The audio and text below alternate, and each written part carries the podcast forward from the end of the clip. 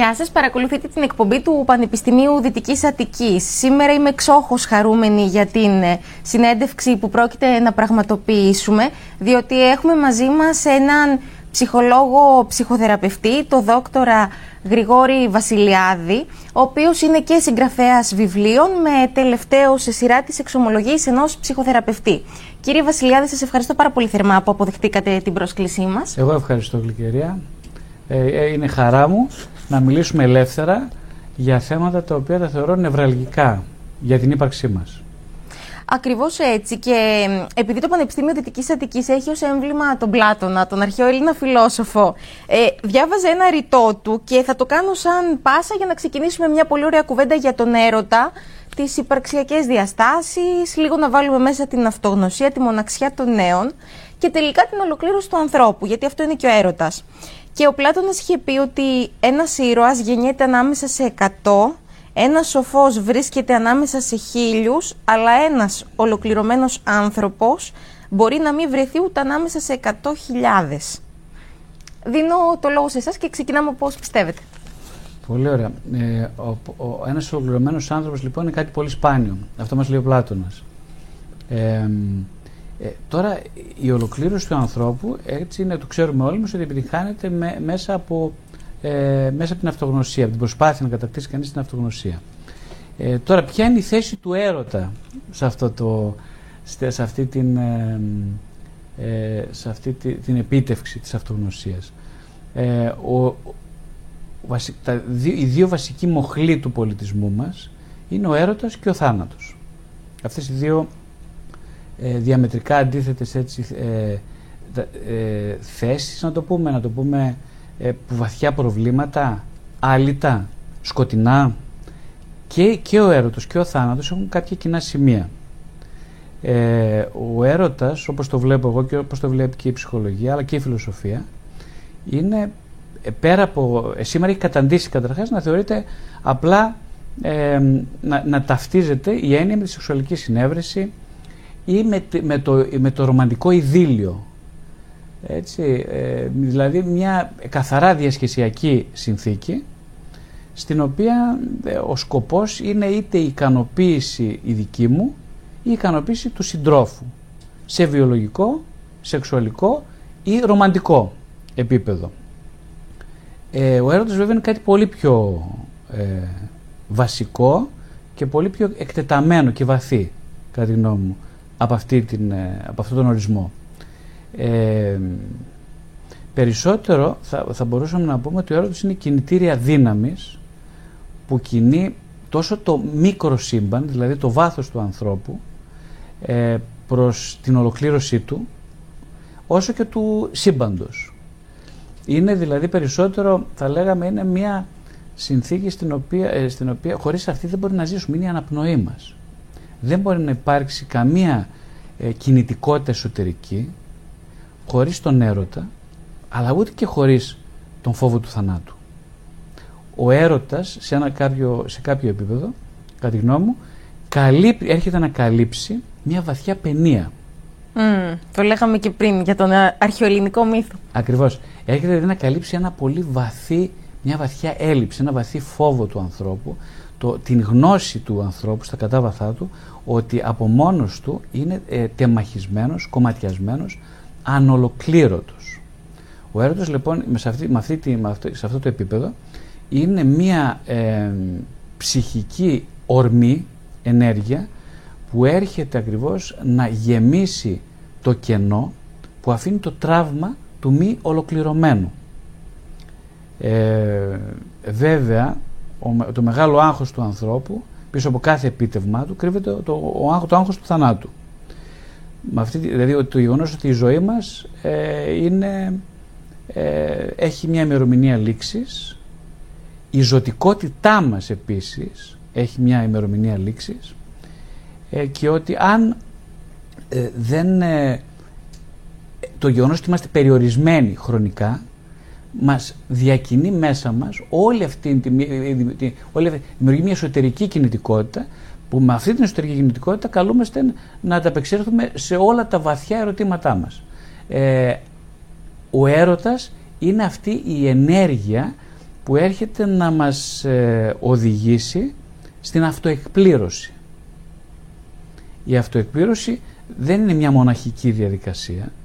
Ε, χρειάζεται, ε, έρχεται, έχει το διασχεσιακό της χαρακτήρα. Δηλαδή πρέπει, ε, μπορούμε μόνο να αισθανθούμε ολοκληρωμένοι όταν λένε ας πούμε, ότι ο έρωτας είναι το, να βρούμε το άλλο μας μισό.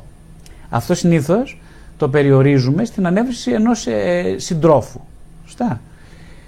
Ε, είναι σε ένα επίπεδο ναι, σχέσεων, όντως πραγματικά ο άνθρωπος θέλει να συμπληρωθεί, να βρει το άλλο του μισό και έτσι ψάχνει να βρει ένα σύντροφο. Από μικρός, ας πούμε, κάποιος είναι, λένε, είναι κάποιος ερωτικός άνθρωπος. Δηλαδή, τι σημαίνει ερωτικός άνθρωπος, σημαίνει ότι ε, μέσα του διακινείται, υπάρχει μια ανάγκη η οποία ξεκινάει από ένα έλλειμμα. Το έλλειμμα είναι ότι εγώ δεν είμαι αρκετός. Για ποιο πράγμα δεν είσαι αρκετός; Αισθάνομαι μια βαθιά έλλειψη. Για ποιο πράγμα δεν είσαι αρκετός; Δεν είμαι αρκετός. Πρέπει κάποια παιδάκια από μικρά είναι ερωτευμένα. Δηλαδή είναι συνέχεια ερωτευμένα. Έτσι. Τα από μικρά ε, είναι ερωτευμένα με, ε, με κοριτσάκι, με αγοράκι κλπ. Τι είναι αυτό τώρα, τι, ε, κοιτάξτε τώρα θα πάμε σε ένα άλλο θέμα που είναι λίγο πιο πίσω, που είναι το θέμα της, ε, του, της, του, του, από πού ξεκινάει το βασικό έλλειμμα. Ψυχολογικό το τρόπο να το πιάσουμε. Το, το έλλειμμα ξεκινάει από εκεί που ξεκινάει η πρώτη σχέση. Η πρώτη σχέση είναι η σχέση με τη μητέρα μας σε, σε ένα χρόνο και σε ένα τόπο και σε ένα τρόπο που εμείς δεν είχαμε συνειδητή επίγνωση του ποιοι είμαστε, είναι η στιγμή που γεννιόμαστε ή ακόμα και πριν τη γέννηση και τον πρώτο χρόνο ε, ταυτιζόμαστε με ένα πρόσωπο το οποίο για μας είναι όλο το σύμπαν. Το προσωπικό μας σύμπαν. Αυτό το πρόσωπο συνήθως είναι το, το πρόσωπο του τροφού, είναι το πρόσωπο της μητέρας ε, και, και έτσι φτάνουμε να, να αισθανόμαστε ότι οτιδήποτε ανταπόκριση παίρνουμε από αυτό το πρόσωπο, η μη ανταπόκριση, η ελληματική ανταπόκριση, ε, αυτό είμαστε εμείς. Αν δηλαδή το μωρό έχει συγκεκριμένες ανάγκες, έτσι, εκτός την τροφή, φροντίδα, έχει την ανάγκη να είναι μαζί με κάποιον, να αισθανθεί ασφάλεια. Αλλά και να αισθανθεί ότι υπάρχει νόημα σε αυτή τη ζωή. Νόημα σε αυτή τη ζωή σημαίνει ότι εκτός από ασφαλής είμαι και ε, χαρούμενος αυτό θα το δώσει αυτή η πρώτη επαφή, η πρώτη επαφή με τη μητέρα του. Ε, όπως, άρα, άμα ναι. δεν την πάρει, αυτό θα εκδηλωθεί μετέπειτα και στις ερωτικές σχέσεις στην ενήλικη ζωή. Πολύ σωστά. Ακριβώς. Που συνήθως, όπως λέει και ένας πολύ μεγάλος ψυχαναλυτής, ο Ντόναλντ Βίνικοτ, ε, συνήθως δεν υπάρχει αυτό που λέμε αρκετά καλή μητέρα. Η, η, μητέρα, πάντ, η, η μητέρα πάντοτε είναι αντικείμενο τεράστιων προβολών ε, δηλαδή το πρόσωπο της μητέρας σηκώνει την προβολή του θεϊκού στοιχείου που ψάχνει ο άνθρωπος υπαρξιακά να βρει και αυτό το θεϊκό πρόσωπο λοιπόν συνήθως προβάλλεται πάνω στη μητέρα. Δεν περιμένουμε τα πάντα από τη μητέρα πιο απλά. Και από την κόρη, κυρίως από το γιο. Αυτό ισχύει και από τις δύο πλευρές αντίστοιχα. Είναι πιο σύνθετη η σχέση, ε, είναι πιο δύσκολη ο αποχωρισμός της μητέρας από την κόρη ε, πιο εύκολος ίσως ο αποχωρισμό του, του γιου. Αυτό δεν ισχύει για τις ελληνικές οικογένειες. Είναι τα πράγματα είναι αρκετά προβληματικά σε αυτό το, σε αυτό το χώρο. Ε, Πάντως, εκείνο που εμείς τώρα καλούμαστε να πούμε εδώ είναι ότι, ε, με κάθε, ότι η ποιότητα των σχέσεων που φτιάχνει ένας άνθρωπος στη ζωή του, ακόμα και η ερωτική του επιθυμία, η, ερωτη, η ερωτικότητά του, σαν μια υπαρξιακή διάσταση αναζήτησης του εαυτού, καθορίζεται από το, το βίωμα της σχέσης, των πρώτων σχέσεων που είναι βασικά η σχέση με τη μητέρα. Ε, οπότε σε αυτό, όσον αφορά αυτό το επίπεδο πρέπει να δούμε ότι αυτή η έλλειψη που λέμε που είναι η γενεσιουργός δύναμη του έρωτα, του ερωτικού ανθρώπου ξεκινάει από ένα βασικό έλλειμμα στην πρωτογενή αυτή σχέση με τη μητέρα.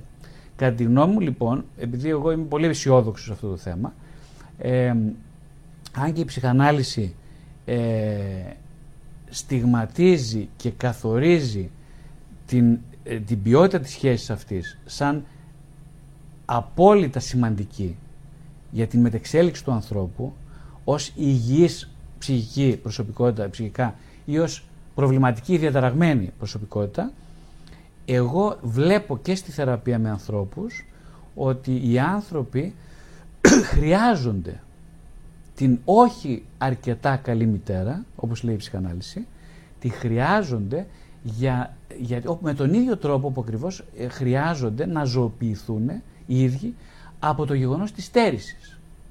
Δηλαδή, ακόμα και αν ήμασταν σε θέση να έχουμε μια πάρα, πάρα μια ιδανική σχέση, που δεν γίνεται, με, μια, με τη φυσική μας μητέρα, δεν ξέρω αν ε, ε, ψυχοθεραπευτικά, αν, δεν ξέρω αν αυτογνωστικά, θα ήταν μια καλή ευίωνη συνθήκη.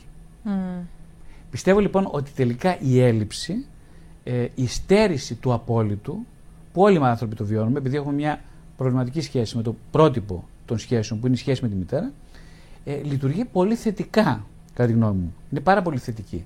Θετική με την έννοια ότι δημιουργεί έναν, ένα, ένα βασικό έλλειμμα το οποίο καλεί το άνθρωπο σε όλη τη ζωή, από μικρόλους που είναι ερωτευμένος με κοπέλες ή το κοριτσάκι που είναι ερωτευμένα με αγοράκια, να, διακυ... να καλυφθεί αυτό το έλλειμμα μέσα από την αναζήτηση του άλλου, αλλά και από την αναζήτηση του ίδιου του εαυτού. Έτσι ξεκινάει, έτσι, αυτό είναι το σπέρμα δηλαδή, της, ε, της αυτογνωστικής ενδελέχειας του ανθρώπου. Έτσι ξεκινάει. Ε, το πρόβλημα ποιο είναι τώρα; Υπάρχει ένα πολύ σοβαρό θέμα για μένα. Είναι ότι ε, ας πούμε έχουμε την πανδημία, ε, έτσι, εδώ και δύο χρόνια. Λοιπόν, η πανδημία φαίνεται να αναδεικνύει σε όλους μας και κοινωνική από κοινωνικές μελέτες και ψυχολογικές μελέτες που έχουν γίνει αυτόν τον καιρό δείχνει ότι υπάρχει ένα θέμα ε, κατάθλιψης η οποία έχει βαθύνει από τον καιρό της κρίσης δηλαδή συγκεκριμένα από το 2009-10 που εμφανίζεται η κρίση με κορύφωση το 12 και μετά ε, η οικονομική κρίση λοιπόν ε, συνοδεύεται από μια πολύ σοβαρή έτσι, ε, ένταση των ψυχικών διαταραχών και καταθλιπτικών φαινομένων στην Ελλάδα, τουλάχιστον πάση μπορούμε να μιλήσουμε για την Ελλάδα. Έρχεται λοιπόν, ενώ πάει να υπάρχει μια, έτσι, ένα, μια καλυτέρευση σε όλα αυτά, έρχεται η πανδημία του 2019, αρχές του 2020, με αποτέλεσμα να καταγράφονται ε, αυξημένη χρήση ουσιών, ε, ε, δηλαδή ουσιαστικά ενδείξεις παρέτησης από την ζωή. Να προσθέσω και εγώ στο σημείο αυτό μόνο μια πληροφορία ότι πράγματι, γιατί με τα λύματα που μετράνε όλα αυτά για τον COVID και δεν ξέρω εγώ τι άλλο, βρήκανε τεράστια αύξηση στα ψυχοτρόπα, στα, σε όλα αυτά τα, τα βοηθήματα που σε βοηθούν να κοιμηθείς. Επειδή δεν έχω πάρει ποτέ, δεν ξέρω τις ονομασίες τους να τις πω σωστά. Εσείς σίγουρα ξέρετε καλύτερα από μένα στις ναρκωτικές ουσίες, αλλά και στις ε, αυτοκτονίες.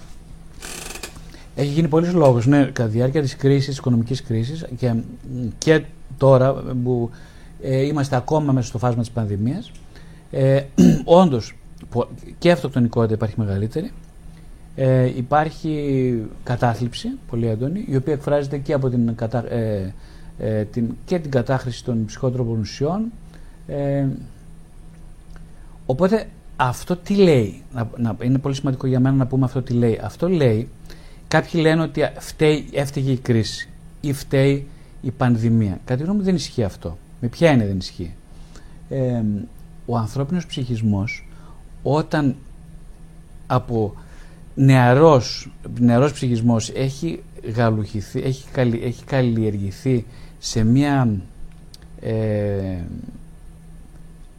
επιβιωτική τακτική ε, σε ανέβρεση λύσεων στα εσωτερικά του προβλήματα έχει γαλουχηθεί δηλαδή στο να βρίσκει λύσεις, στο να επενδύει σε αυτό που λέμε ε, ερωτική ενέργεια μέσα του δεν καταβάλλεται από εξωτερικά γεγονότα δεν καταβάλλεται από το εξωτερικό κρίση. Υπάρχουν πολύ πιο τραγικά παραδείγματα. Για παράδειγμα, ο πρώτος, δεύτερος παγκόσμιος πόλεμος που ήταν, ήταν ανίποτα συγκλονιστικές εμπειρίες για τον ανθρώπινο ψυχισμό και σε κοινωνικό και σε, και σε συλλογικό επίπεδο. Ε, οι άνθρωποι δεν υπήρχε αυτοκτονικότητα ε, σε συνθήκες ακραίες, πείνας, κακοπάθειας δεν υπήρχε αυτοκτονικότητα. Αντίθετα έτσι, δηλαδή οι άνθρωποι παλεύαν για να ζήσουν, θέλαν να ζήσουν. Η στέρηση λοιπόν οι, οι πολύ μεγάλες απώλειες σε έναν υγιή ψυχισμό ε, κατά τη γνώμη μου δημιουργούν μια ένταση εσωτερική και μια ανάγκη επιβίωσης. η οποία τελικά έρχεται να καλύψει την απάθεια ή την ορμή του θανάτου. Άρα έχουμε αλλάξει εμείς οι άνθρωποι από τότε; Εκείνο που πιστεύω λοιπόν τώρα είναι ότι υπάρχει, υπάρχει τα τελευταία χρόνια με πρόσχημα την τεχνολογική ανάπτυξη μια, ε, ένα πολύ σύνθετο φαινόμενο, σε αυτό που λέμε η μετανεωτερική κοινωνία, καλλιεργεί συστηματικά και όσο περνάνε τώρα τα χρόνια όλο και πιο συστηματικά μια προσπάθεια, θα το έλεγα, υπάρχει μια, ε, μια κοινωνική θέσμηση του αντιερωτικού, της αντιερωτικότητας, μέσω της εξειδανίκευσης του ναρκισισμού. Σαν ο ναρκισισμός πλέον να είναι όχι μόνο μια αποδεκτή κοινωνική και ατομική ψυχική πραγματικότητα, αλλά να είναι ε, σχεδόν επιβεβλημένο, ένα ιδανικό αξιακό που πρέπει όλοι να το υπηρετούμε σαν κανονικότητα. Μπορούμε να ξεκινήσουμε από τον ορισμό του νάρκισου. Τι είναι, μπορεί κάποιος να μην καταλαβαίνει πλήρως την έννοια. Ναι.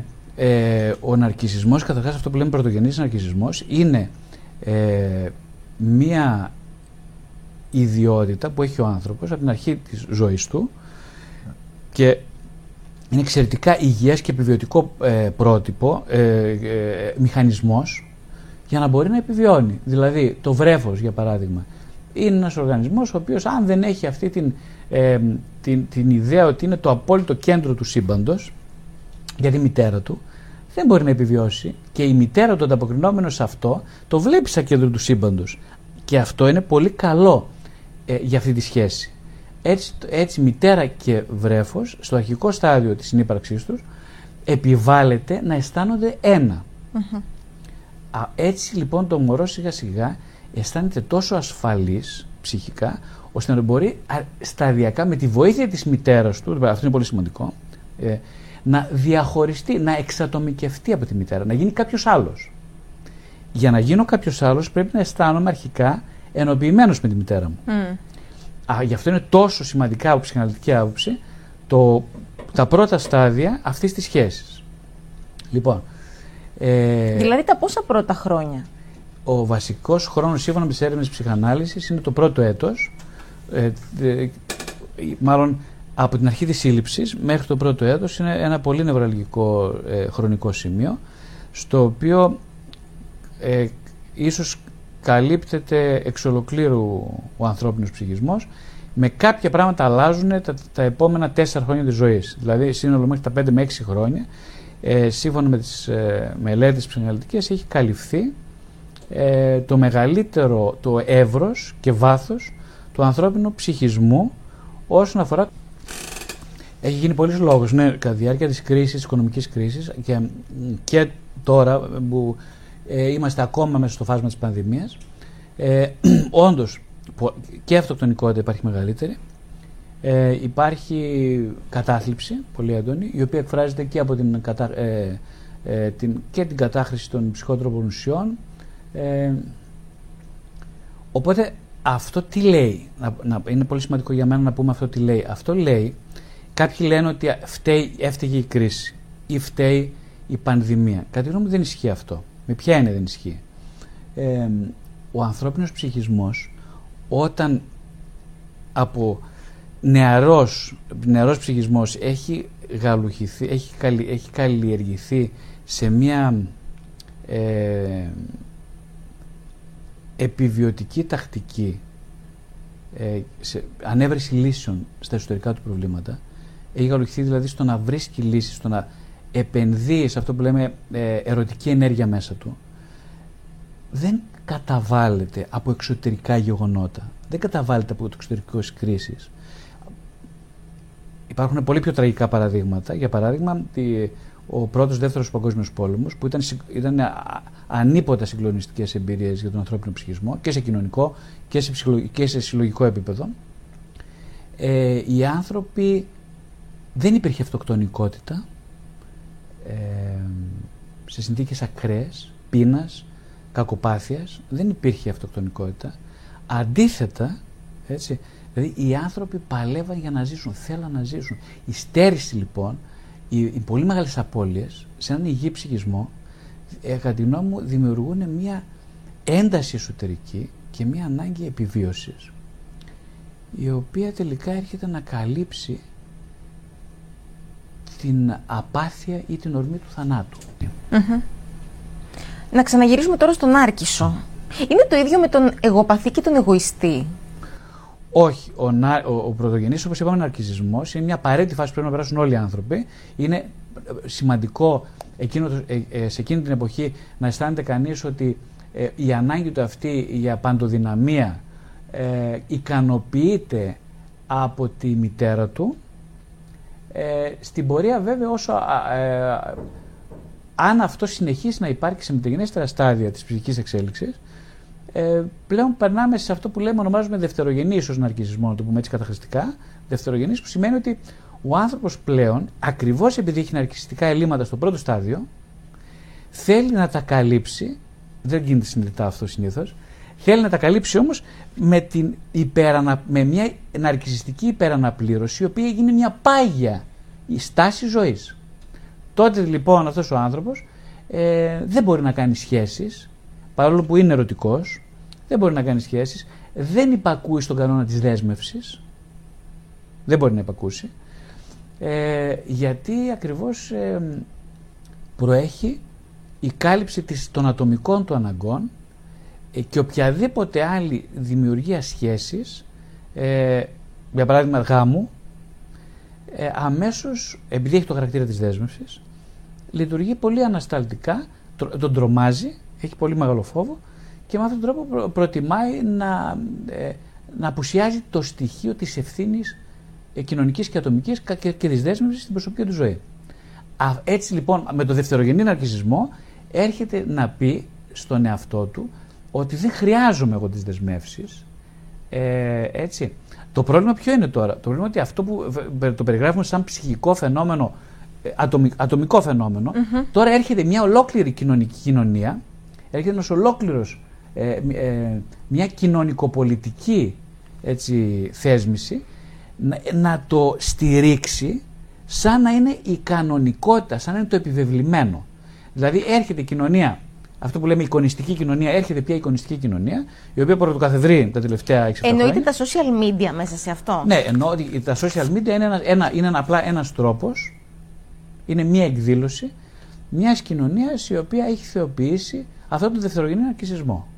Τον έχει εξειδανικεύσει. Θέλω στο σημείο αυτό να κάνω μια ερώτηση. Είπατε ότι στην προσωπική ζωή δυσκολεύονται αυτοί οι άνθρωποι, φαντάζομαι είναι και άντρες και γυναίκες, να δεσμευτούν είναι, μπορεί να είναι ας πούμε, και ένας άνθρωπος ο οποίος παντρεύεται και μετά είναι πολυγαμικός, δεν μπορεί να μείνει σε έναν άνθρωπο. Γιατί σας είχα ακούσει σε μια εξαιρετική συνέντευξη στο κανάλι σας στο YouTube να λέτε ότι μονογαμικός είναι ο άνθρωπος και συγκεκριμένα ο άντρας, γιατί εκείνη τη στιγμή μιλάγατε για τον άντρα, που έχει πολύ καλή επαφή με το εσωτερικό κέντρο του εαυτού του.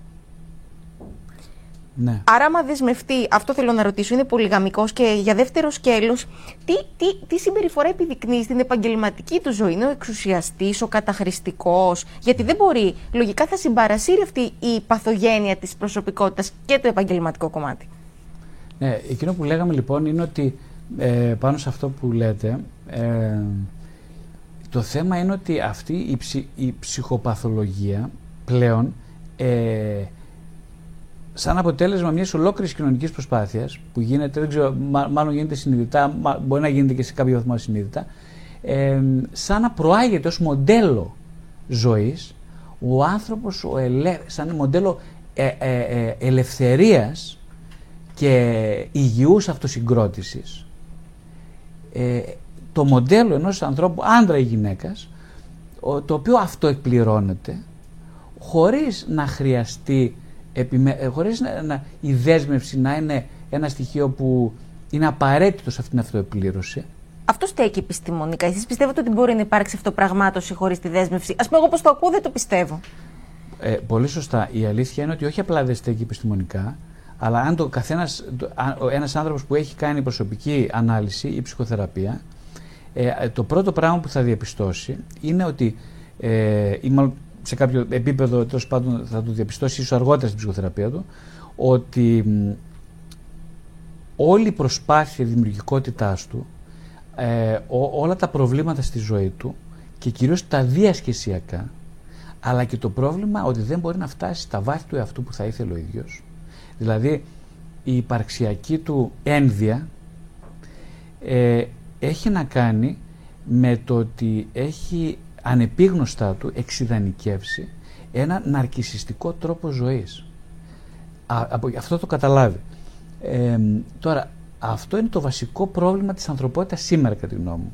Δηλαδή έρχεται τώρα ε, μια ολόκληρη, ε, πώς να το πούμε έτσι, πολιτική, κοινωνική γραμμή η οποία λέει ότι ε, με βάση τη βιοτεχνολογία για παράδειγμα, με βάση τον, την, τον υπερανθρωπισμό ή τον μεταανθρωπισμό, το νέο μοντέλο ανθρώπου, το νέο ανθρωπολογικό μοντέλο, είναι κάποιος ο οποίος θα, ό,τι κάνει στα social media θα κάνει και στην προσωπική του ζωή. Είτε αυτή είναι η διαπροσωπική, είτε είναι η σχέση με τον εαυτό του.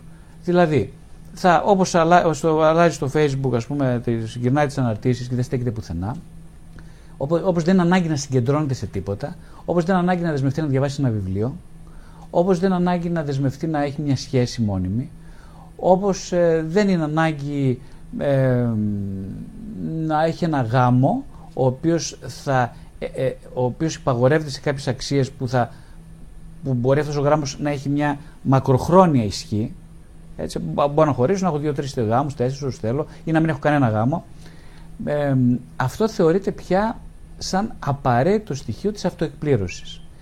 Ε, οπότε πριν από 50-60 χρόνια, σε μια εποχή που θα το χαρακτηρίζαμε ως νεωτερική ή και ακόμα και στην πρώην νεωτερική εποχή, ε, υπήρχαν κάποια αξιακά συστήματα που θέσμιζαν πια την δέσμευση σαν βασικό στοιχείο της αυτοολοκλήρωσης. Είτε αυτή η δέσμευση ήταν μέσα στην κοινότητα, είτε αυτή η δέσμευση ήταν στην οικογένεια, στην πυρηνική οικογένεια, έτσι φροντίζοντας ο ένας τον άλλον. Ε, Ακούγεται σωστό αυτό, έχει λογική. Γιατί, να σας πω, ε, άκουγα και να το λένε και στο εξωτερικό αυτό δηλαδή, ότι οι άνθρωποι σήμερα δεν είναι απλώς ότι δεν μπορούν να δεσμευτούν απέναντι σε έναν άλλο άνθρωπο, δεν μπορούν να δεσμευτούν απέναντι σε τίποτα. Αλλάζουν δουλειές, αλλάζουν θρησκείες, αλλάζουν τα πάντα, σαν να μην μπορούν να εστιάσουν πουθενά. Και αυτό δεν είναι πρόβλημα. Ακριβώς αυτό. Ε, αυτή η κουλτούρα λοιπόν της ε, μετακύλησης της ατομικής υποχρέωσης είτε στη δημιουργικότητα είτε στην ανευθυνότητα το θέμα είναι ότι ε, καλλιεργείται παντού. Ακόμα ας πούμε και στην Αμερικάνικη Σχολή Ψυχοθεραπείας ε, πριν από αρκετά χρόνια ε, το, υπήρχε η, η εντύπωση ότι ο ψυχοθεραπευτής θα πρέπει να βοηθήσει τον άνθρωπο να ρίχνει το σφάλμα στους γονείς του σε κάποιους άλλους. Ε, δηλαδή υπήρχε ένα μοντέλο που έλεγε ότι θα ξεκινάω ψυχοθεραπεία με σκοπό να ανδρώσω ένα υγιές εγώ. Αυτό είναι σωστό. Για να ανδρώσει κανείς ένα υγιές εγώ, όντως πρέπει να έρθει σε επαφή έτσι, με τα πιο ε, ζωφερά του αρνητικά συναισθήματα, στα οποία σίγουρα εμπλέκονται, όπως είπαμε και πριν, οι γονείς του. Έτσι, έχει δηλαδή κάποια τραύματα που πολύ σωστό είναι να τα δει, να τα, να τα ψηλαφίσει όλα αυτά μέσα στην ψυχοθεραπεία και από εκεί πέρα να αισθανθεί ότι έχει το δικαίωμα να τα αφήσει πίσω. Να έχει το θεραπευτή σαν ένα ε, μοντέλο ενσυναίσθησης, κατανόησης και αποδοχής και σιγά σιγά αυτό το μοντέλο να το ενσωματώσει ο ίδιος ε, σαν να είναι κάτι που ο ίδιος δηλαδή να γίνει ένας πώς λέμε πατέρας ή μητέρα του εαυτού του με ένα τέτοιο τρόπο ώστε να αισθάνεται αρκετά ότι έχει ένα, φτάσει ένα εγώ μέσω της ψυχοθεραπείας το οποίο είναι υγιές, είναι δυνατό και μπορεί να λέει ναι, μπορεί να λέει και όχι. Επειδή μπορεί να λέει όχι, μπορεί να λέει και σωστά ναι.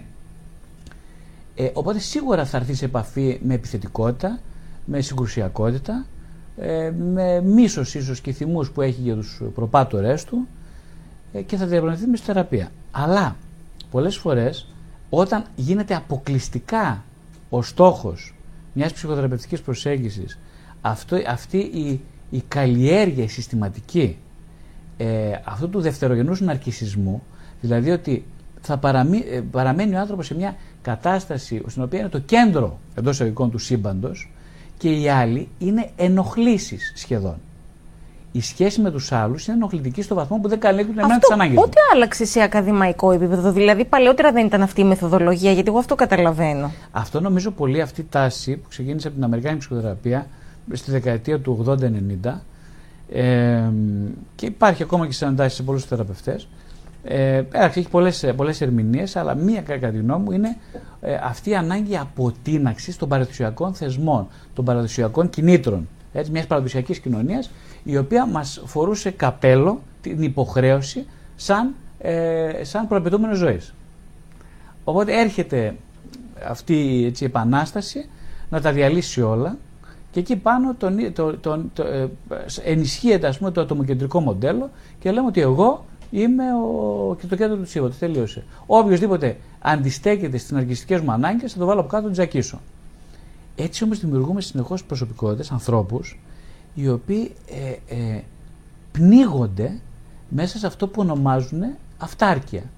Ο άνθρωπος δεν μπορεί να είναι αυτάρκης. Άρα ούτε αυτό δίνει χαρά αυτό το ναρκιστικό μοντέλο. Ακριβώς. Πολύ σωστά. Ακριβώς αυτό θέλω να φτάσω. Ότι ε, τώρα είμαστε σε ένα σημείο, βλέπετε, ε, με, και λέμε ότι αυτό, αυτό φταίει η πανδημία, φταίει η κρίση, φταίει το ένα, φταίει το άλλο. Δηλαδή αποδίδουμε σε εξωτερικές συνθήκες και δεν κοιτάμε καθόλου πώς διαμορφώθηκε αυτή η εσωτερική συνθήκη στην οποία ε, ε, είμαστε σε αδιέξοδο.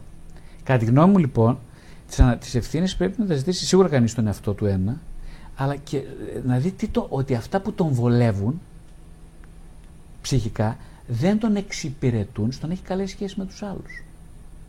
Όταν κάποιος σου λέει, είτε αυτός είναι θεραπευτής, είτε είναι η μαμά σου, είτε είναι ο πρόεδρος τη Δημοκρατίας, είτε είναι η διαφήμιση, είτε είναι η νοοτροπία των μέσων μαζικής ενημέρωσης, είτε είναι τα κοινωνικά δίκτυα, ότι εσύ μόνο είσαι αρκετός ε, για να είσαι καλά, εδώ η, η βάρκα μπάζει. Θα πνιγούμε όλοι. Έτσι αν κρίνεται από την προσωπική σας ζωή. Ο καθένας την προσωπική του. Πόσο αισθάνεται πνιγμένος από την ανάγκη του συνεχώς να αυτοδικαιώνεται. Καταρχάς, εγώ νιώθω ότι έτσι νιώθει μόνος. Πολύ σωστά. Αυτή είναι μια άλλη τώρα πολύ σημαντική έννοια που βάζετε, είναι της μοναξιάς. Ο καλύτερος τρόπος να αισθάνεται κανείς σίγουρα και αμετακίνητα μόνος είναι να έχει πάντα δίκιο. Ε, μας έβαγε το δίκιο μας. Πολύ μοναξιά. Πολύ μοναξιά το δίκιο. Το δίκαιο σημαίνει αυτοδικαίωση. Δηλαδή, εγώ δεν με νοιάζει τίποτα άλλο. Θέλω να με δικαιώνεις. Θα βρω κάποιον να με δικαιώνει. Βλέπετε τώρα η ζωοφιλία, ας πούμε, γίνεται χαμός. Ο καθένας έχει ένα σκύλο, δύο σκύλους, τρεις σκύλους, τέσσερις γάτες ε, κλπ. Ε, τα ζώα είναι υπέροχα. Είναι υπέροχα. Δεν φέρνουν αντίρρηση, γι' αυτό τα προτιμάνε. Πολύ σωστά. Τα ζώα λοιπόν είναι υπέροχοι σύντροφοι, αλλά δεν είναι σύντροφοι. Δηλαδή, με ποια έννοια; Η συντροφικότητα, η ανθρωπινότητα προποθέτει διάλογο, προποθέτει σύγκρουση, προποθέτει την ικανότητά μας να ανταπεξέλθουμε σε συγκρούσεις και εσωτερικές και διασχεσιακές. Εδώ τώρα πια δεν τορμάει κανείς να πει κάτι. Αν το πει κάτι δημοσίως και είναι political, δεν είναι political correct, θα κοιτάξουν να τον φάνε όλοι. Δεν, υπά, δεν υπάρχει δημοκρατία, δεν υπάρχει διάλογος.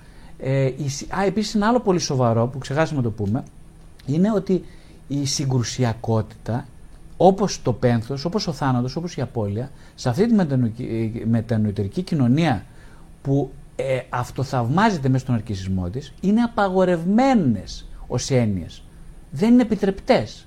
Το μόνο που επιτρέπεται στη σημερινή κοινωνία είναι ότι όλα επιτρέπονται. Τι, όλα τα άλλα απαγορεύονται.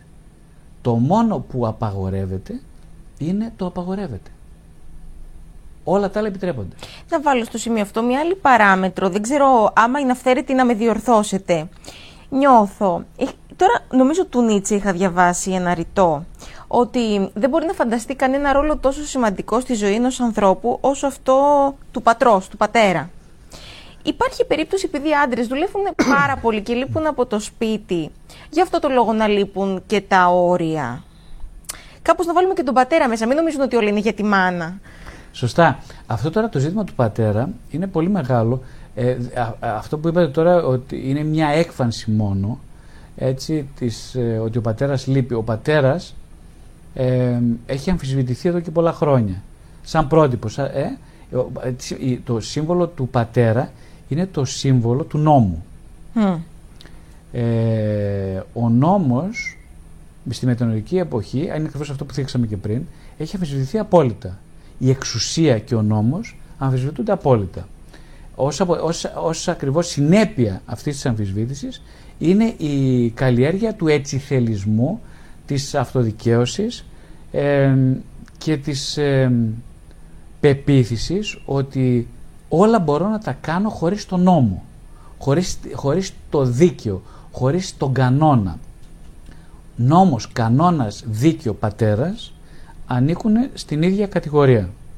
Το θέμα είναι ότι τα πράγματα μας λένε, δεν το λέω εγώ, τα ίδια τα πράγματα έρχονται να μας πούνε, ότι ε, αυτός ο, η εμπιστοσύνη σήμερα στον υπεράνθρωπο, γιατί είμαστε σε αυτή την φάση του υπερανθρώπου, ε, μας αφαιρεί πολύ περισσότερα πράγματα από αυτά που μας δίνει. Εμείς σήμερα έχουμε τα γκατζετάκια μας, όλοι ο καθένας, ε, με μια τεράστια προοπτική ε, αναβάθμισης βιολογικής ή ψυχικής με βάση το μετανθρωπισμό της ανθρώπινης νομοτέλειας, δηλαδή του ανθρώπινου συστήματος, ε, με βάση τεχνολογία και νομίζουμε ότι έχουμε φτάσει σε ένα επίπεδο στο οποίο δεν χρειαζόμαστε τον Θεό, τον Πατέρα, δηλαδή ο Πατέρας Θεός, δεν χρειαζόμαστε τον Πατέρα, είμαστε, είμαστε σχεδόν εντελώς αυτάρκης ψυχοπνευματικά, βιολογικά, τεχνολογικά, κοινωνικά, στα, σε όλα τα επίπεδα. Αυτό είναι, το σοβαρό, είναι πολύ σοβαρό το πρόβλημα. Βλέπω όμως ότι και οι πατέρες, έτσι από φίλους μου, δεν ασκούν το ρόλο που θα έπρεπε. Στο παραμικρό κάνουν πίσω και λένε ε, τώρα το παιδί έχει ερεθίσματα στην τρίτη δημοτικού από τους συμμαθητές, σαν να αποδέχονται έναν δευτερεύοντα ρόλο στη ζωή του παιδιού. Πολύ σωστά. Ε, πάμε λοιπόν τώρα στο πιο μικρό επίπεδο των σχέσεων, να φύγουμε λίγο από ένα μακρό επίπεδο και πάμε στο μικρό επίπεδο.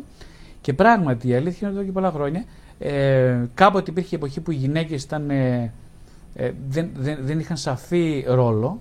Τώρα είμαστε σε μια εποχή που αυτό διευρύνεται και στα δύο φύλλα. Δηλαδή ο πατέρας, ο, ο, ε, ο άντρας ε, είναι πολύ μπερδεμένος. Πάρα πολύ. Εδώ και αρκετά χρόνια. Μάλιστα θα έλεγα και δεκαετίες. Γιατί; Είναι πολύ μπερδεμένος γιατί ε, από τη μία συλλογικά, όπως είπαμε, η πατρότητα έχει αφισβητηθεί και θεωρείται κάτι αναχρονιστικό.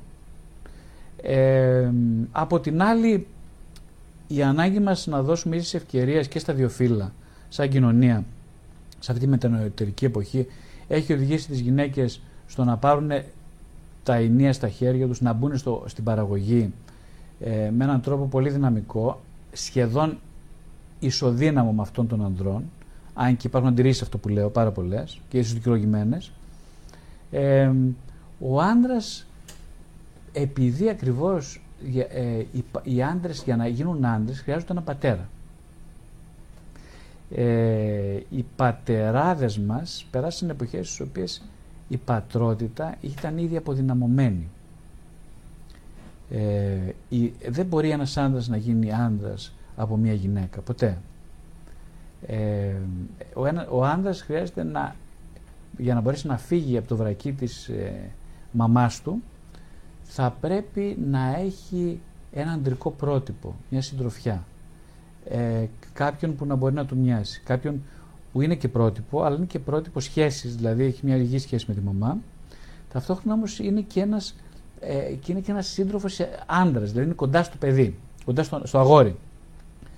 Ε, εδώ και πάρα πολλά χρόνια ε, ο άντρας δεν αισθάνεται πολύ αμήχανα με τον αντρικό ρόλο και με τον πατρικό ρόλο. Πάρα πολύ αμήχανα. Ε, αυτή η αμηχανία λοιπόν έχει οδηγήσει στην Ελλάδα πάρα πολλούς άντρες να σμπρώξουν την ευθύνη της πατρότητας σε μια υπερμητρότητα. Δηλαδή, από τη μία, αυτό σημαίνει δύο πράγματα. Από τη μία, του να, περά, να, να δώσουν τον μπαλάκι στη μαμά, η οποία άλλο που δεν ήθελε να πάρει μια υπερεξουσία, έτσι, και γίνονται μαμόθρευτο, όπως λέει το αγόρι, γίνεται μαμόθρευτο, έτσι, ε, με την κακή έννοια. Και από την άλλη, ε, ο ίδιος να, να είναι σε ένα. Επειδή ο ίδιος είναι σαφής στον τον πατρικό ρόλο, ότι είναι πατρότητα, γιατί ο ίδιος δεν έχει πάρει θέση ανάμεσα στο πόσο δικαιούται τον νόμο. Ο νόμος αμφισβητείται όχι μόνο συλλογικά, αλλά και από τον ίδιο τον πατέρα. Δηλαδή δεν ξέρω αν έχω δικαίωμα εγώ το παιδί μου να του πω κάτι, να τον απαγορεύσω κάτι πια. Η απαγόρευση. Από τη φύση το έχει αυτό. Το είναι φυσικό του δικαίωμα. Είναι παιδί του.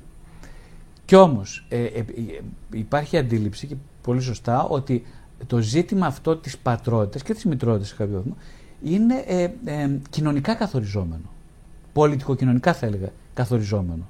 Δηλαδή, ε, γίνω, καταρχάς ένα πολύ βασικό σημείο είναι ότι σήμερα ζούμε σε μια κοινωνία στην οποία, στην οποία η εκπαίδευση, ε, οποιοδήποτε επίπεδο εκπαίδευσης, καθορίζεται από την καρτεσιανή αρχή του κόγκητο. Δηλαδή, σκέφτομαι, Άρα υπάρχω. αν από τη στιγμή που σκέφτομαι και κατανοώ, αυτή είναι η επαρκής προϋπόθεση για να είμαι ολοκληρωμένος. Είναι επαρκής της γνώσης και της επίγνωσης. Ε, επαρκής προπόθεση γνώσης και επίγνωσης. Ζούμε σε μια κοινωνία λοιπόν που αμφισβητεί πάρα πολύ θεμελιακά την, ε, το βίωμα της σχέσης σαν προϋπόθεση της γνώσης. Αυτό για μένα είναι τεράστιο πρόβλημα. Δηλαδή πιο απλά, δεν μπορώ να μάθω τίποτα, κατά δική μου ταπεινή άποψη, τίποτα δεν μπορώ να μάθω από, μια, ε, από, ένα, ε, από ένα σύστημα παιδείας, συστηματικής παιδείας, κρατικής, η οποία έχει καταντήσει να είναι μόνο εκπαίδευση. Γιατί το λέω καταντήσει; Καταντήσει σημαίνει ότι η παιδεία έτσι, είναι κάτι που αφορά συγκεκριμένες θέσεις, συγκεκριμένα αξιακά θέματα. Σήμερα η, η, η μόνη αξιο, η αξιακή τοποθέτηση της σύγχρονης εκπαίδευσης είναι ότι η, η πληροφόρηση και η ενημέρωση είναι αρκετές σαν προϋποθέσεις για ένα παιδί ώστε να γίνει αυτό που λέμε ένας αποτελεσματικός καλός πολίτης. Το οποίο κατά είναι τεράστιο σφάλμα. Ε, δηλαδή είναι εξαιρετικά μονομερής μια τέτοια ε, παιδεία. Δεν θεωρείται πια παιδεία, είναι μια εκπαίδευση. Οι άνθρωποι εκπαιδεύονται σαν ρομπότ. Τα κανονιστικά συστήματα αμφισβητούνται. Η πατρότητα ε, έχει διαρριχθεί εδώ και πολύ καιρό η σαφήνειά της. Ε, η μητρότητα επίσης με την παραδοσιακή της μορφή έχει μπάζει από παντού νερά. Ε, ζούμε, με το πρόσχημα λοιπόν ότι αμφισβητούμε τον κανόνα σαν απόλυτα σημαντικό για να μπορέσουμε να είμαστε κάποιοι, ε, έχουμε φύγει και έχουμε χάσει τα βάκια και τα πασχάλια. Αυτή τη στιγμή επικρατεί η, η, η προσκόλλησή μας στο πρόσκαιρο, το εφήμερο, σαν να είναι η μοναδική ε, ε, η αξιακή μας προτεραιότητα. Αυτό δεν γίνεται ατομικά μόνο, γίνεται και κοινωνικά. Έτσι. Ε, παράδειγμα, πάρετε το Facebook, πάρετε τα μέσα, όλα αυτά τα μέσα. Ας πούμε. Τι γίνεται. Σε αυτά τα μέσα διαφημίζουμε έναν εαυτό. Έτσι. Δηλαδή, προβάλλουμε έναν εαυτό και στην πραγματικότητα ξεχάσαμε ποιοι είμαστε. Εμένα μου κάνει εντύπωση ότι και τα παιδιά βαριούνται πολύ εύκολα. Δηλαδή στα καράβια το καλοκαίρι στις διακοπές, ούτε δίνουν σημασία στους γονείς να πούνε Α, περνάει ένας γλάρος. Είναι με ένα playboy, δεν ξέρω πώς λέγονται αυτά τα πράγματα που παίζουν, και δεν δίνουν σημασία γύρω τους. Πολύ ωραία κάνετε και μου το λέτε αυτό. Η αλήθεια είναι ότι τα παιδιά ε, είναι αντανακλάσεις αυτού που είμαστε εμείς, αλλά σε ένα πιο άμεσο και αυθεντικό επίπεδο. Δηλαδή, ο καθένας μας κρύβει ένα παιδί. Το παιδί ε, γίνεται αυτό που το επιτρέπουμε να γίνει. Όταν εμείς δεν έχουμε, σαν ενήλικες εντός εισαγωγικών, δεν έχουμε σαφείς αξιακές τοποθετήσεις ε, και το μόνο μας τέτοιο είναι ας πούμε, να ασχολούμαστε με το ίντερνετ για παράδειγμα. Έτσι. Να αυτοεπληρωνόμαστε μέσα από το να περάσει ο χρόνος ευχάριστα, ειδονικά, ε, ανέμελα, αλλά ανοηματοδότητα, εννοείται ότι το παιδί μας θα είναι σε αδιέξοδο. Ο μόνος τρόπος να καλύψει το αδιέξοδό του είναι να έχει το τάμπλετ ή το κινητό.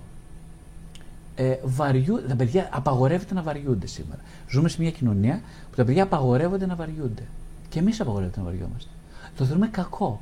Όπως το ίδιο. Είναι κακό, επιστημονικά. Είναι εξαιρετικά απαραίτητη ε, ενός δημιουργικού ανθρώπου είναι απαραίτητο το στοιχείο της βαρεμάρας. Η, η βαρεμάρα, ας ακολουθήσουμε την, τη συλλογιστική, ότι η έλλειψη και η στέρηση είναι το βασικό για να πατήσουμε, για να εξελιχθούμε σε δημιουργικά όντα. Το ίδιο ακριβώς είναι και η βαρεμάρα. Η βαρεμάρα τι είναι; Είναι αυτή τη στιγμή δεν έχω, δεν έχω στόχο. Ή ένας ορισμός της ψυχανάλυσης παλαιότερος που συμφωνώ πάρα πολύ είναι η επανεκπαίδευση στο φαινομενικά άσκοπο και τυχαίο. Δηλαδή, η βαρεμάρα αυτή τη στιγμή, ε, ειδικά με αυτούς τους τρόπους τα γκατζετάκια που έχουμε, έχει, έχει, ε, θεωρείται σαν σχεδόν αμαρτία. Δηλαδή, ε, όπως ο θάνατος θεωρείται κάτι που δεν πρέπει να μιλάμε γι' αυτό. Αν μπορούμε, με βάση την, ε, τον υπερανθρωπισμό, ε, είναι αμάρτημα ο θάνατος, είναι, είναι μια, κάτι που πρέπει να το εξαλείψουμε. Και προς τα εκεί κινείται ο υπερανθρωπισμός, στην κατάργηση του θανάτου. Δηλαδή, ο άνθρωπος, ο σκοπός του είναι ο θάνατος, ε, να μην υπάρχει θάνατος και να είμαστε αθάνατοι. Ε, δεν μπορεί να γίνει αυτό πάντως. Ε, Όλες οι έρευνες των τελευταίων χρονών και σε πολύ μεγάλα ερευνητικά κέντρα των υπερανθρωπιστών ασχολούνται ακριβώς με αυτό.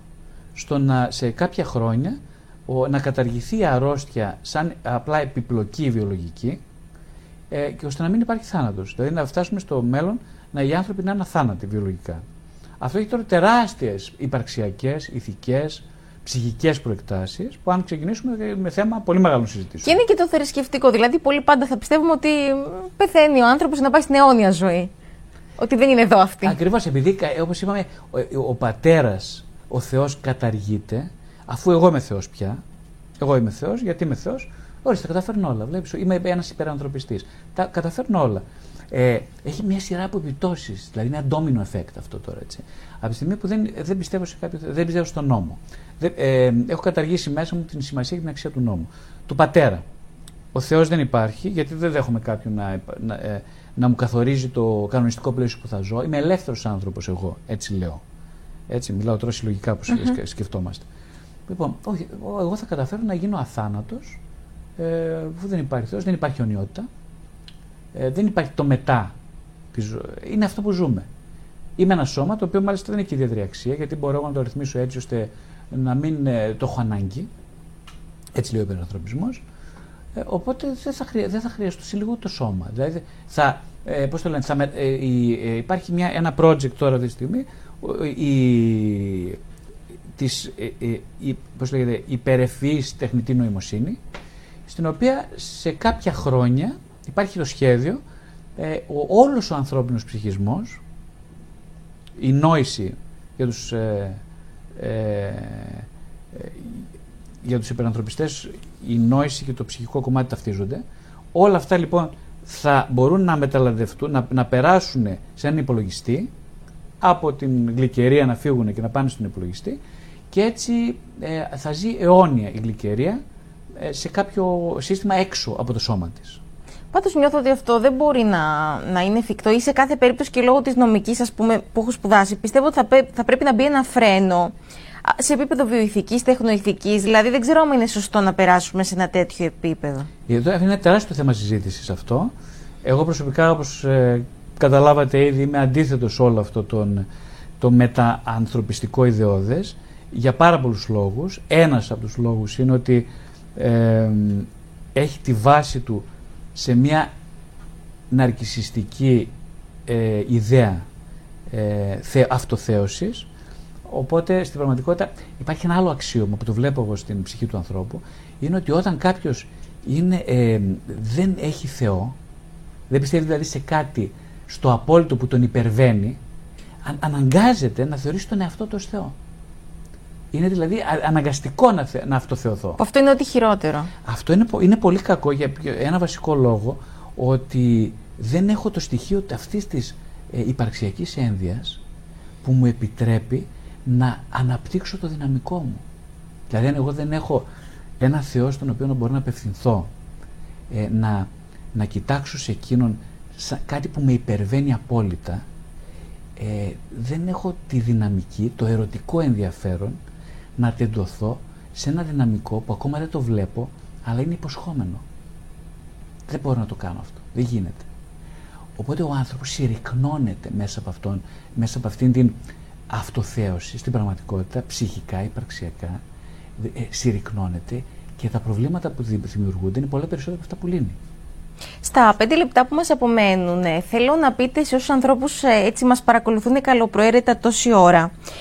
Πλην του κομματιού της ψυχοθεραπείας και τα λοιπά, που ο καθένας το ξέρει για τον εαυτό του και ξέρει πού να αποταθεί, τι μπορούν να κάνουν στην καθημερινότητά τους για να έχουν έτσι μια καλή εσωτερική επαφή και γαλήνη, αν μπορούν.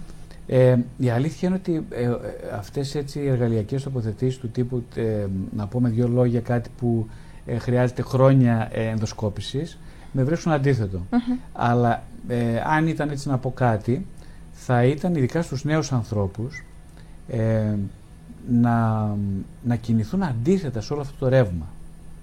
Στο ρεύμα δηλαδή αυτό το αντι, απόλυτα αντιερωτικό ρεύμα μιας ανθρωπότητας που, θέλει να, που πιστεύει στην αυτοθέωση να κινηθούν αντίθετα. Δηλαδή ουσιαστικά να μπορέσουν να, να, να στρέψουν το βλέμμα στις εσωτερικές τους εμπειρίες μέσα στην καθημερινότητα και να χρησιμοποιήσουν όποιες εσωτερικές εμπειρίες έχουν για να αναπτυχθούν. Να πιστεύουν στις σχέσεις, να βάλουν στην άκρη αυτή τους την ανάγκη να ασχολούνται με γκατζετάκια ε, γιατί στην πραγματικότητα το πρόβλημα με όλα αυτά είναι ότι του γεμίζεις το κενό με κάτι που είναι ψευδεπίγραφο. Και έχεις την αίσθηση, όπως ακριβώς όταν πεινάς και τώρα συνέχεια γαριδάκια, ότι χόρτασες.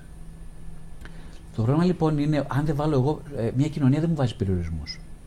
Μια οικογένεια δεν μου βάζει πια περιορισμούς. Ε, ένα σχολείο δεν μου βάζει κανένα περιορισμό. Πέρα από τα νομοτελειακά της ενημέρωσης και της πληροφόρησης. Θα πρέπει να βρω τρόπο να κατανοήσω σαν νέος ότι εγώ ε, μου είναι απαραίτητη να αυτοπεριορίζομαι.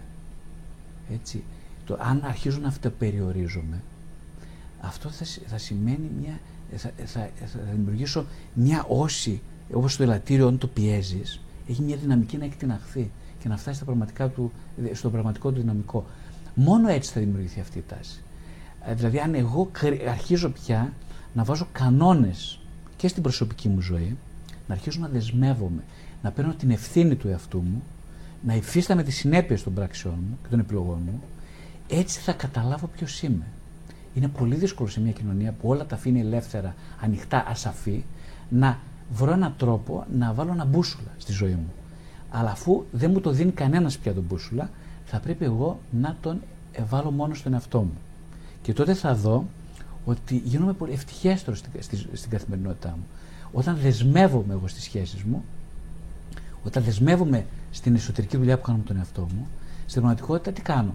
Ε, ανοίγω το, το, το, ανοίγω το χώρο σε καινούριους τρόπους. Ανοίγω δηλαδή την ψυχή μου σε καινούριους τρόπους. Είναι να κατανοήσω εγώ προσωπικά ότι είναι γαριδάκια, τι είναι ε, ψευδεπίγραφος στη ζωή μου. Να το κατανοήσω, να το δω. Η ελπίδα ξεκινάει από αυτήν την, ε, το σημείο της εσωτερικής απόγνωσης. Δηλαδή να νιώσω ότι δεν έχει πια τίποτα νόημα. Όταν ένα παιδί έρχεται και μου λέει δεν έχει τίποτα νόημα. Σας το λένε αυτό, ε. Ναι, ναι, δεν είναι πάρα πολύ ωραίο να τα πει κανείς. Ένα παιδί, ένα παιδί, ένας έφηβος, ένας νέος. Έρχεται και μου λέει δεν έχει πια τίποτα νόημα. Δεν είναι μελαγχολικό αυτό να το ακούει κανείς από ένα νέο άνθρωπο. Είναι εξαιρετικό για μένα. Για ποιο, γιατί είναι εξαιρετικό; Γιατί ένας πραγματικά αισιόδοξος πρέπει να είναι απεσιόδοξος. Mm. Και όταν φτάσει μέσω του άνθρωπος στο σημείο να πει ότι αυτό δεν μου αρκεί, αυτό δεν το θέλω, δεν είναι αυτή η ζωή που ζω, αυτό είναι το αφιτηριακό σημείο για να ξεκινήσει να ψάξει να βρει τι είναι αυτό που θα τον θρέψει ψυχοπνευματικά. Άρα η απελπισία είναι προαπαιτούμενο για την ψυχική απελευθέρωση. Θα το λέγαμε, επειδή η ελληνική γλώσσα είναι καταπληκτική, θα λέγαμε η απόγνωση. Η απόγνωση. Δηλαδή, όταν η υπάρχουσα γνώση δεν με πληρεί, αυτό που εγώ θεωρώ γνώση τέλος πάντων, μου φαίνεται ότι είναι κάτι που δεν πληρώνει την ψυχή μου, τότε θα τεντώσω το χέρι μου σε κάποια άλλη κατεύθυνση από αυτά που μου σερβίρεται ε, στη νέα εποχή, αυτή εδώ που ζούμε. Και τότε θα βρω την αλήθεια. Ναι, γιατί η αλήθεια είναι πρόσωπο. Πω, πω, τι ωραίο μήνυμα είναι αυτό για να κλείσουμε έτσι. Άρα, εν τέλει, το κλειδί της ευτυχίας βρίσκεται μέσα μας για να ανοίξουμε όλα αυτά που πρέπει και να Απόλυτα. τα μοιραστούμε μάλλον με κάποιον άλλο. Έχουμε, είμαστε πολύ περισσότερο πλούσιοι από ό,τι καν μπορούμε να φανταστούμε. Ο πλούτος μας είναι συγκλονιστικός. Απλά το μόνο που χρειάζεται είναι να έρθουμε σε επαφή με, με με, με αυτή την βαθιά ε, άγνοια του πλούτου μας και να τον ζητήσουμε να τον βρούμε, τίποτα άλλο. Να ολοκληρώσουμε με το μήνυμά σας και πραγματικά δεσμεύομαι να σας έχουμε και σε άλλες εκπομπές να αναλύσουμε και άλλα ζητήματα. Κύριε Βασιλιάδη, σας ευχαριστώ για ακόμα μια φορά πάρα πολύ θερμά για το χρόνο που μας αφιερώσατε. Και εγώ ευχαριστώ πάρα πολύ.